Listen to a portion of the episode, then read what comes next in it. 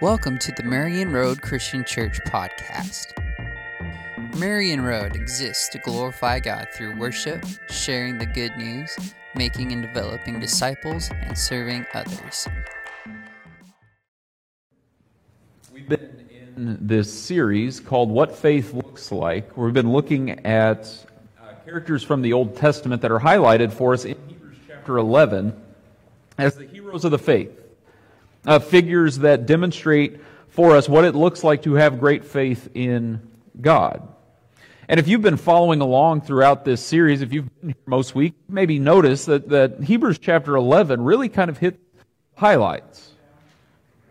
Uh, I mean, we've covered kind of some of the big characters the course of this series. I mean, Hebrews 11 talks about big events like creation. It talks about stories like Noah and the flood. It talks about Abraham, multiple different ways, multiple moments from Abraham's life. That culminated last week. We were looking at Genesis 22, the story of Abraham binding his son Isaac, being willing to offer him as a sacrifice to God, and it stopped. Uh, and that story demonstrates his great faith, his trust in who God is and his purposes.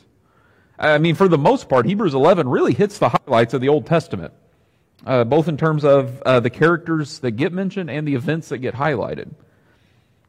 And that will continue to be the case as we uh, make our way through the rest of this series, but at least for me, I can be honest up front this morning, uh, the verse that's our guide today doesn't necessarily fit that framework perfectly. Our focus is on going to be on Jacob this morning uh, who is certainly one of the main characters of the book of Genesis. His influence is felt across uh, the rest of the story of Scripture. But the story that Hebrews 11 uh, picks out f- to highlight from the life of Jacob is probably one that if it was up to me, I wouldn't run to right away.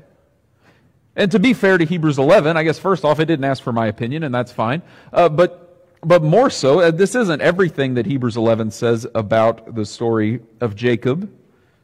Uh, the verse before the one we're going to look at this morning speaks of Isaac, the, the son of Abraham, blessing his two sons, Jacob and Esau. But that's a messy story that Hebrews 11 doesn't really unpack all that much. And then verse 21 that we're going to look at this morning jumps to a story from right at the end of Jacob's life. I mean, it's not like there's other material that, it's not like there's no other material that could be used. Hebrews essentially jumps from covering Genesis 27, uh, Genesis chapter 27 in verse 20, covering Genesis chapter 48 in verse 21. And, and in all those chapters in between, Jacob's essentially the main character in the book of Genesis. So there's plenty of stories that could be highlighted. So why is this the story that Hebrews 11 decides needs to be mentioned? Well, let's read this verse, Hebrews 11, 21, and see what it focuses on. It says, By faith, Jacob, when he was dying, blessed each of Joseph's sons and worshiped as he leaned on the top of We'll walk through the broader story of Genesis 48 here uh, in a bit, but before we get there, I want to take a little more time to set up the context around this event to try to think through why this story gets mentioned in Hebrews 11. Uh, across the entire book of Genesis, if you've read it, you know that, that Jacob for lack of a better word, is just kind of a punk. That's the technical term. Now, some of that's his own making. Some of that is uh, the result of uh, the actions of others. He grows up in a household uh, where his parents play favorites. His mom prefers him. His dad prefers his twin brother. Uh, that dysfunction trickles down into his own family where he ends up marrying multiple wives. He makes it very clear to everyone involved that one wife, Rachel, is his favorite, and he prefers her and her two sons over all the rest of his wives and sons. And that leads to strife amongst his, his 12 sons. And that culminates in Genesis chapter 37, where Joseph, his favorite of, out of all of Jacob's sons, is captured and sold into slavery by his brothers. After getting rid of Joseph, his 11, jo- Jacob's other 11 sons, or the rest of um, his his brothers, the rest of Joseph's brothers, I should say, come back to Jacob and tell him that Joseph's dead. He's gone. We don't know what happened to him. Not a fun story. Probably not a family you'd want to go on vacation with. but a family that God does not give up on. The story continues, and, and Joseph, who will be our focus next week, uh, he ends up becoming the second in command over all the nation of Egypt. But this entire time, Jacob is under the impression that his son Joseph is dead.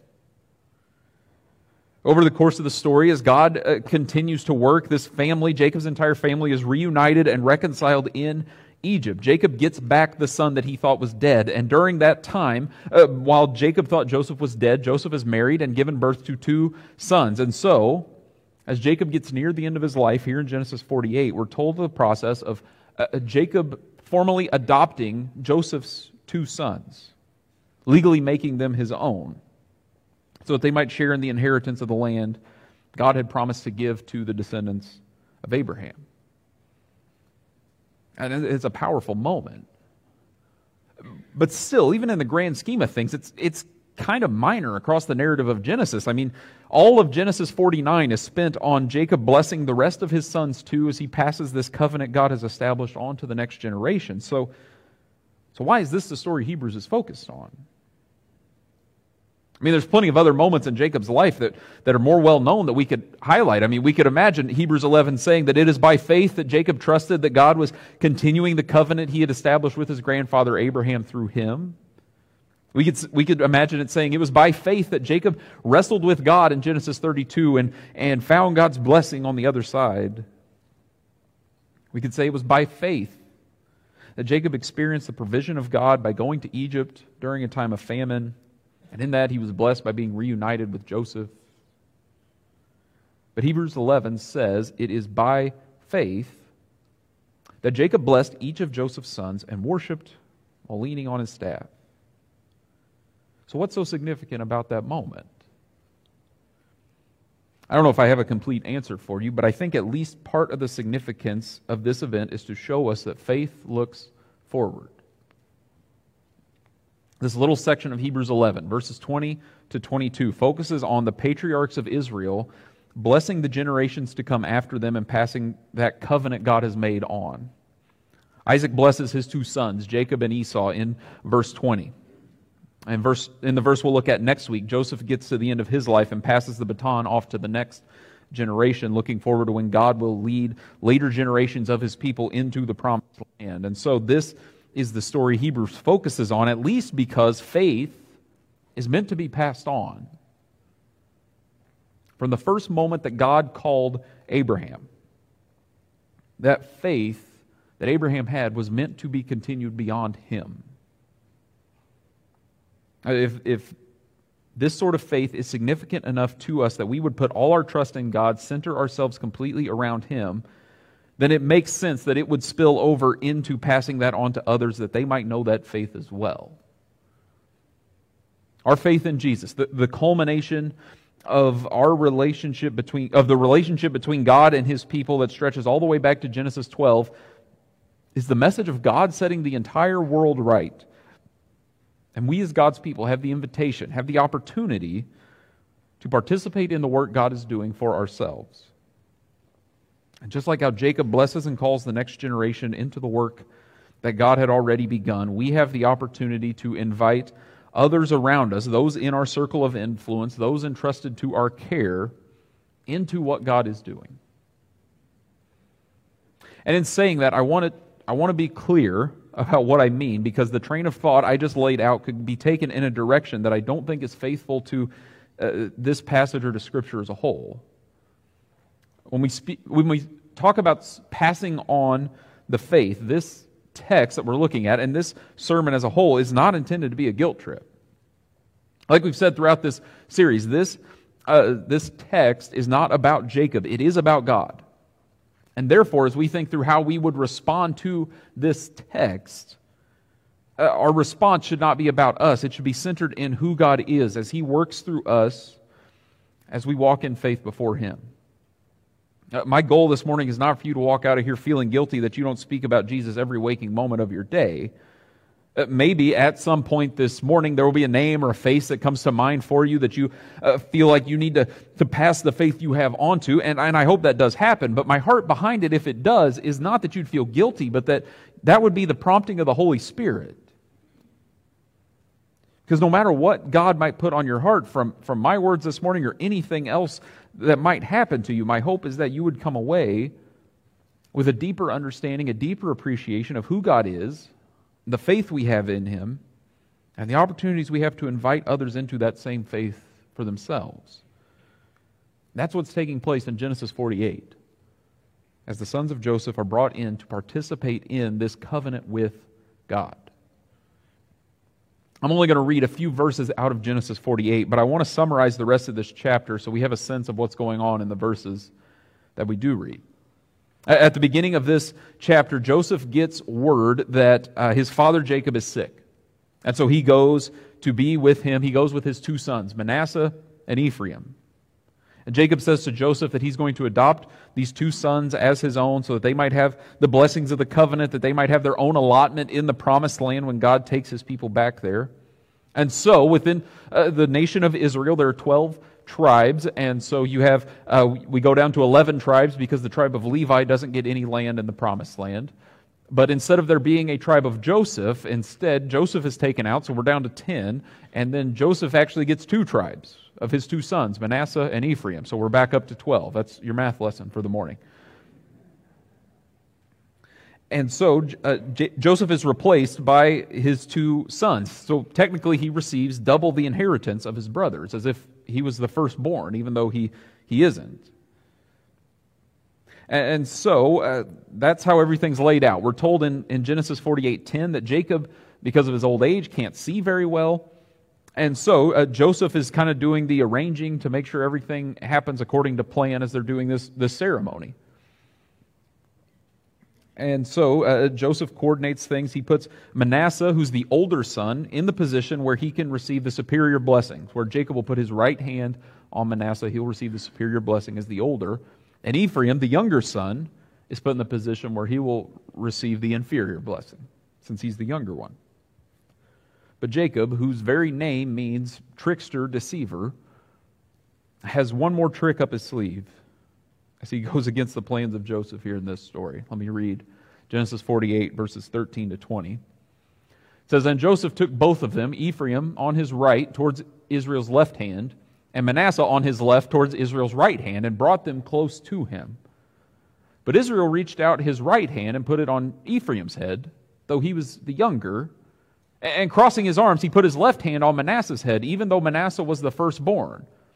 Then he blessed Joseph and said, May the God before whom my fathers Abraham and Isaac walked faithfully, the God who has been my shepherd all my life to this day, the angel who has delivered me from all harm, may he bless these boys.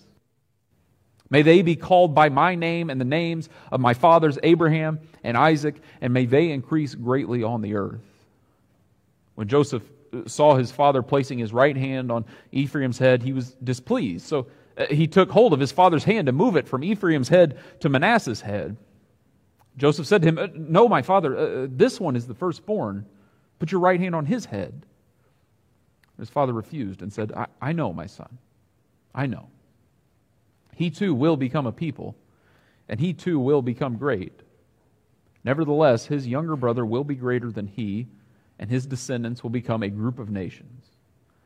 He blessed them that day and said, In your name will Israel pronounce this blessing May God make you like Ephraim and Manasseh. So he put Ephraim ahead of Manasseh. Instead of following standard procedure of giving the older son the superior blessing, Jacob gives the greater blessing to the younger son. And we've seen this before. Uh, Jacob's father Isaac was not the, the first son that had been born to Abraham, and yet he is the, the son of promise that God chooses. Jacob himself was a younger son and essentially stole the blessing of the firstborn from his older brother. And yet God continued to work through him. And now Jacob is giving one of his younger sons, Joseph, an amount of inheritance equivalent to being the firstborn by adopting his two sons. But even within that, he heaps the greater blessing on the younger son instead of the older. And we might just note that as an odd and move on, but I think there might be more to it than that. So I want to point just a couple things out. And the first thing I think this passage shows us is that faith is more than family background. Obviously, I'm aware that these two sons of Joseph are already Jacob's grandsons before this story happens, before he's adopted. But, but at the same time, these two sons of Joseph are half Egyptian. We're told the story in Genesis 41 that Joseph's wife is from Egypt. We're told that, in fact, Joseph's father in law is a priest, leading the people of Egypt in the worship of their sun god. So that means that Joseph's children, Joseph's two sons here, have a mixed identity. They're half Israelite, half Egyptian. Which might not be a big deal to us, but could have really mattered in its original context. When it comes time for both Isaac and Jacob to be married in Genesis, great care is taken to make sure that they marry wives who are from the right background so that everything will be above board so that the work of God can continue. And in fact, back in Genesis 28, after Jacob has taken the blessing of the firstborn from his brother Esau, one of the ways his brother Esau rebels against his family is to go and marry a Canaanite woman, to go and marry someone from the other side of the tracks, so to speak, for the exact purpose of offending his parents, displeasing his family. So these uh, marrying the wrong person, having children with the wrong people can cause all sorts of problems. And yet here, Jacob reaches across the divide to ensure that Ephraim and Manasseh, even though they don't have the entirely right bloodline, are brought into the people of God. And we don't have time this morning to unpack everything that means, but it at least tells us that there is more to this covenant God is establishing than just being born to the right parents. Faith in Jesus means much more than that. And the thing that sets our faith apart from every other religion on the face of the earth is that it is not tied to a specific ethnicity to a spe- or to a specific geographical area. And we've seen and experienced that as a congregation, even just in the last couple weeks, with the generosity you all have shown to our brothers and sisters in Ukraine. And thank you again for doing that. We've seen and experienced that over the years, through the ministries we partner with as a congregation that are doing kingdom work on three different continents, not to mention this one, the reach of the family of God stretches across every conceivable barrier that you come up with. And that's not a recent innovation. It is right here in the book of Genesis. The reach of the kingdom of God knows no bounds. Even within the family of Jacob, God was creating a family that crossed boundaries, a family whose only barrier to entry was trusting in God. And on the flip side of that, if the only barrier of entry is to trust in God, then that means we each must trust in God for ourselves. It's not a matter of skating by on decisions other people have made for us. God calls each of us for ourselves into life with Him into this life of blessing within his covenant, into life as a part of his people. But it begins and ends with the faith that we ourselves put in God. And as we do that, we find a second key point that God's purposes are bigger than our patterns. Jacob demonstrates, or Jacob eh, excuse me breaks social convention in this passage. At least one of the things that happens as he does that is he demonstrates the power and work of God. This is not just Jacob being cute. He is proclaiming the power of God that will continue to work in ways that might seem strange and surprising to our eyes, which is exactly what he has done in the life of Jacob and is what he continues to do up to and including Jesus and on and on into our day. This ceremony and how Jacob subverts it here is not about Jacob or his descendants, it is about God. This blessing is not Jacob granting his descendants something great because he is a great person who has great things to pass on. It is an invitation to be blessed by the same God that has blessed him. And we see that more clearly there in verses 15 and 16. He begins by saying that God is the same God before whom his, his grandfather Abraham and his father Isaac walked. He's the God who has been his shepherd every day of his life. Jacob, a former shepherd himself says he has spent says that just as he had spent years out in the fields with sheep guiding them caring for them uh, providing for them keeping them from harm in the same way god had been with him through all the ups and downs through all his own imperfections and failures in order that god's purposes might continue God did not let go of Abraham, of Isaac, of Jacob, and he will not let go of Jacob's descendants, and he will not let go of us. But he's not just a shepherd. It also says there in verse 16 that he is an angel, which is maybe a term that we wouldn't expect because an angel in our language is typically, you know, this being that lives in heaven that isn't God and has a halo and a harp and things like that. And so it might seem weird that Jacob would use that term here. So it's worth reminding ourselves that the word being translated there doesn't mean angel in that sense necessarily, it means a messenger.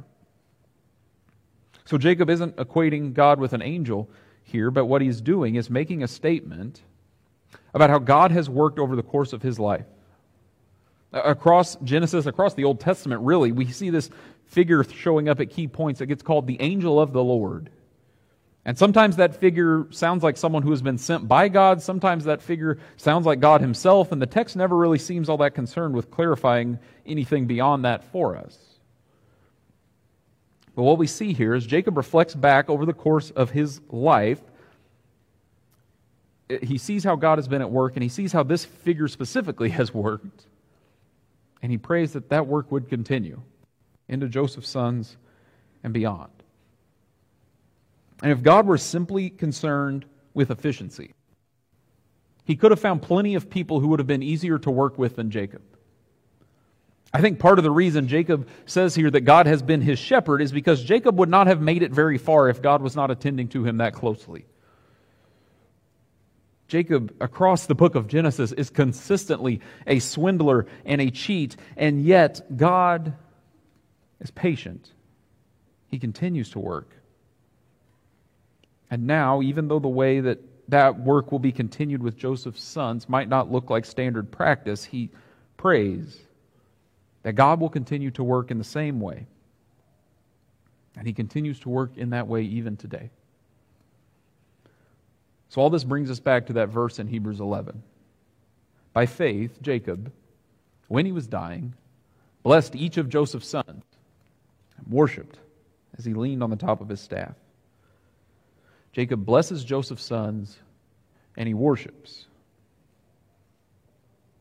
That's what we see going on in Genesis 48. And I just want to give a couple brief thoughts on, on the why of, the, of, of this passage and the what. Why Jacob blesses and what he blesses for.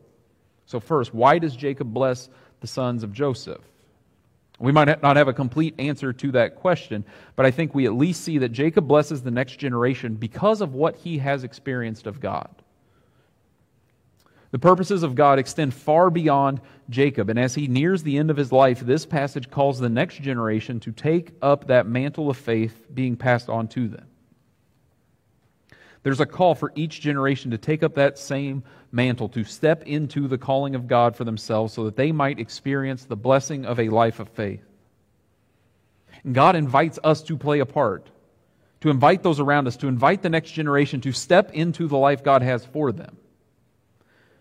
The most important thing that we can do with our lives is to instill in those that God has entrusted to us a faith in the God that can be trusted a few years ago, I was having a conversation with a friend, and they were uh, sort of lamenting the fact that uh, since they had had kids, they weren't able to be as active in ministry. They weren't able to do as much as they could do before uh, they, they had had kids.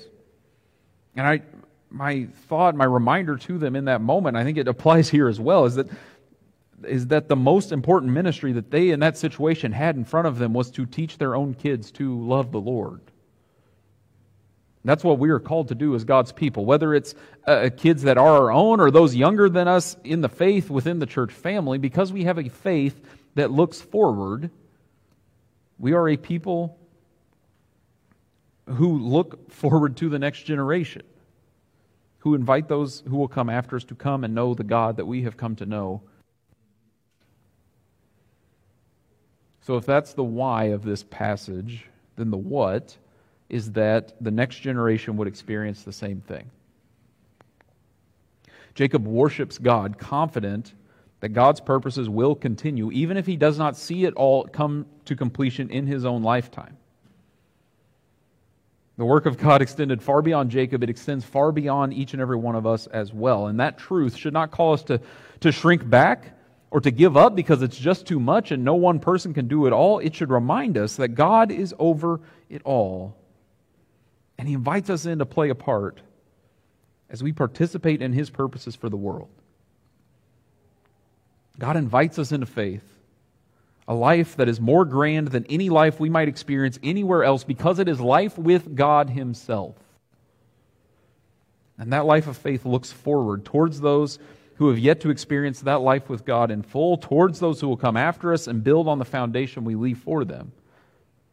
A life of faith always invites us to take that broader perspective, to see what God is doing and what God has in store as we look forward to what He is doing in us and might do through us as we invite others into that same faith. So that leaves us with the question of how we can live a life of faith that looks forward. Maybe there's someone you feel God wants to use you to draw near to Him. If that's where you're at this morning, my, my ask of you is that you would seek God's heart first. That you would ask for wisdom, ask for opportunities, ask for courage to step into where He is leading. Maybe you've put in years trying to lead those around you into a deeper faith in God, and you're not seeing it pay off right now. And if that's where you're at this morning, don't give up.